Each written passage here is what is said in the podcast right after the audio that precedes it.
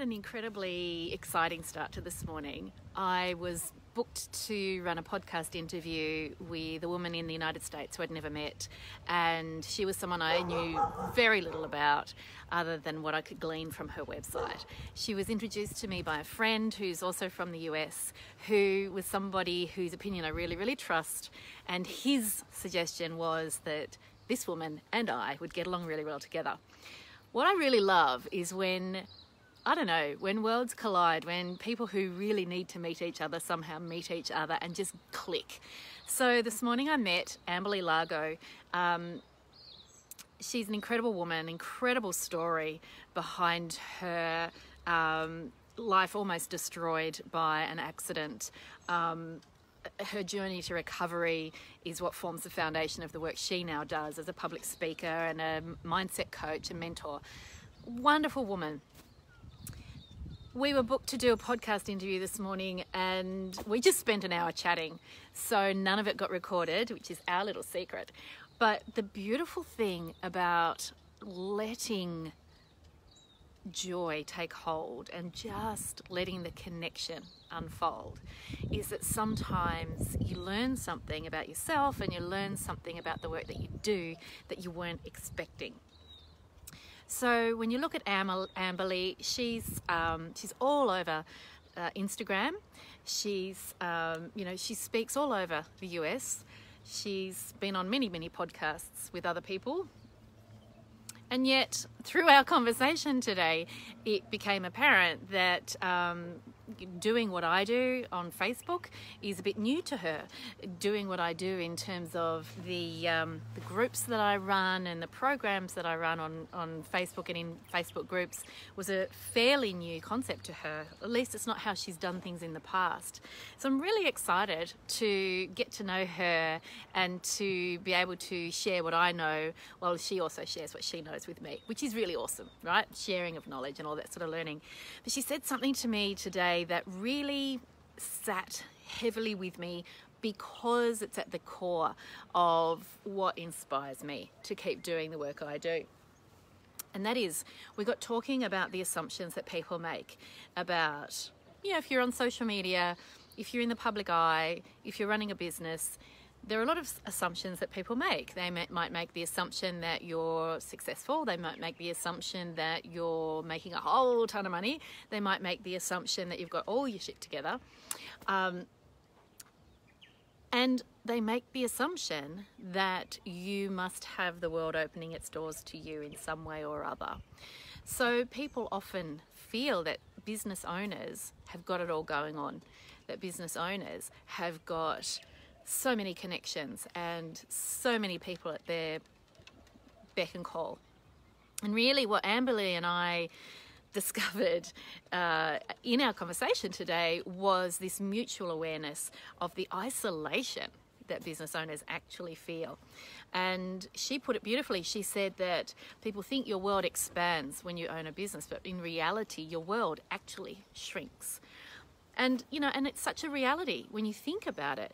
You own a business, there are fewer people around you who do the same thing as what you do. So if you're a mental health professional, there are lots of other mental health professionals that you can get to know. But once you step into being the business owner, it adds another layer of complexity to the relationships that you have with other mental health professionals, to the relationships you have with your team, even your relationships with your friends change over time because you're moving in a different direction. You're taking on responsibility that other professionals, even in your own field, don't necessarily have unless they're also business owners. And so when you're running your own business, you start to become a little bit other, a little bit otherworldly, a little bit not quite the same as everybody else because you've got a different experience, a different experience of being a mental health professional or being a florist or being a, a an educator because you've got all that extra responsibility. Not only that, when you take on a team of people to work alongside you, they're doing similar work to what you're doing, but they don't have that same level of responsibility. And so, of course, they don't quite get what you're experiencing either because you're the one carrying the weight of responsibility, the weight of that burden on your shoulders. And even though they're close to you physically in the same office, they're nowhere near close to you in the same understanding of what that responsibility feels like. So, for business owners, that sense of isolation can be really, really crippling. And it's something that I have experienced. I've talked about this quite a bit before. My concern with business owners who stay isolated is twofold. So, first of all, the risk of burnout is incredibly real. So, the risk of burnout, so the Mental Health Organization now, uh, the World Health Organization, I should say, now recognizes burnout as a formal health condition. Something that you need to be aware of, need to be on the lookout for, need to watch for, and something that you need to fix if it happens to you.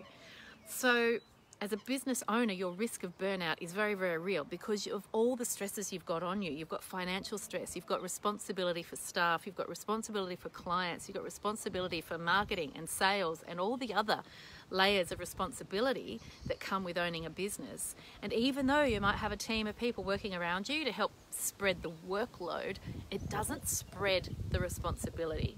Not really, not in a real sense. So, unless we connect with one another, unless we find each other, unless our worlds collide and we somehow meet each other as business owners, whether we're in the same field or not is irrelevant. Unless we can make connections with each other, we stay isolated. We stay feeling wrong when things are difficult. This is an important point because all businesses have ups and downs. It's just absolutely normal. And yet you won't know that it's normal if you are isolated. You will internalize that as something wrong in you as a business owner. You'll internalize it as a failing. You'll internalize it as I'm really bad at this. I should just go back and get a job in government or somewhere else. I think that if you think about being a new parent, being a new parent with a brand new baby and you've got no idea what you're doing and you're just hoping this is a conversation i had with anthony trucks yesterday actually so when that podcast episode is uh, released, you'll hear more about this idea. But you're, you're desperately hoping that your baby keeps breathing. Now, when you're running your business, it's the same thing. You are desperately hoping that your business keeps breathing, that you're able to keep this thing alive, and that you're not going to kill it by mistake, right?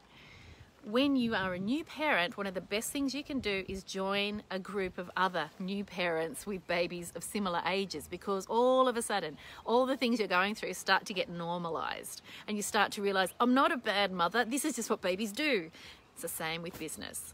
If you can connect with other business owners and and recognize that the ups and downs are part of the gig, you'll start to, uh, to own that it's not that you're a bad business owner. It's not that you suck at what you do. You're doing a great job. Absolutely doing a great job. This is just part of the gig. So I use the analogy of ship's captains. You know, a ship's captain doesn't blame themselves and call themselves a failure if the waters they're navigating suddenly get choppy. That's part of the gig. That's part of sailing on the ocean. You don't get on a roller coaster and expect it to go round and round in very placid little circles. Roller coasters go up and down. That's part of the gig. So when you are in business, part of the gig is surviving those ups and downs, but you shouldn't expect yourself to survive those on your own, just surviving on your own wits. Because at the end of the day, that's a one way path to burnout. The second point that worries me about that is mental health and business ownership. Now, obviously, I'm a psychologist, but I'm also a business owner, and I know myself that there have been times when I have just been stretched to near breaking point, but I've always been able to get back to myself. But I'm mindful in my journey what happens, what would happen if I allowed myself to get stretched beyond breaking point. What would happen if I allowed had allowed myself in the past to stay isolated? I absolutely believe that if I had remained isolated, I wouldn't still be in business. I would have broken by now. For me, the journey has been about finding other like-minded spirits and and really connecting with them. And then in my mentoring, helping others find each other. So, being a little bit like a beacon in the dark, helping you find your way so that you can connect with other business owners, so that you can see that most of what you're dealing with is normal, that you can tweak some of those things to make the journey easier. It's what I do, and, I, and it's my absolute pleasure to do it, I must say. I love the work that I do. So, thank you to the universe for throwing Amberly and to my friend Ed Goyette uh, to for throwing Amberly Lago my way this morning because she and I just connected on that soul level and I know that we're going to spend a lot of time sharing ideas together and, and we will still record the podcast episode that we didn't get time to do today and I can't wait to share that with you when that's available. In the meantime, do not forget fire starters is open for registrations, but they close tomorrow night because we start next week and it's only a 30 day program. Only six places available, which means there's actually only two spots left. So if you are interested, if you're curious, you better get on to me today and I can tell you all about fire starters, or you can have a look at my website if that helps. Enjoy your weekend. Those of you in Australia, if it's relevant to you, have a fabulous Father's Day tomorrow. We've got a few surprises in store for the father of our household, and uh, I hope you have a fabulous weekend doing whatever you're doing, regardless. Bye bye for now. Mwah.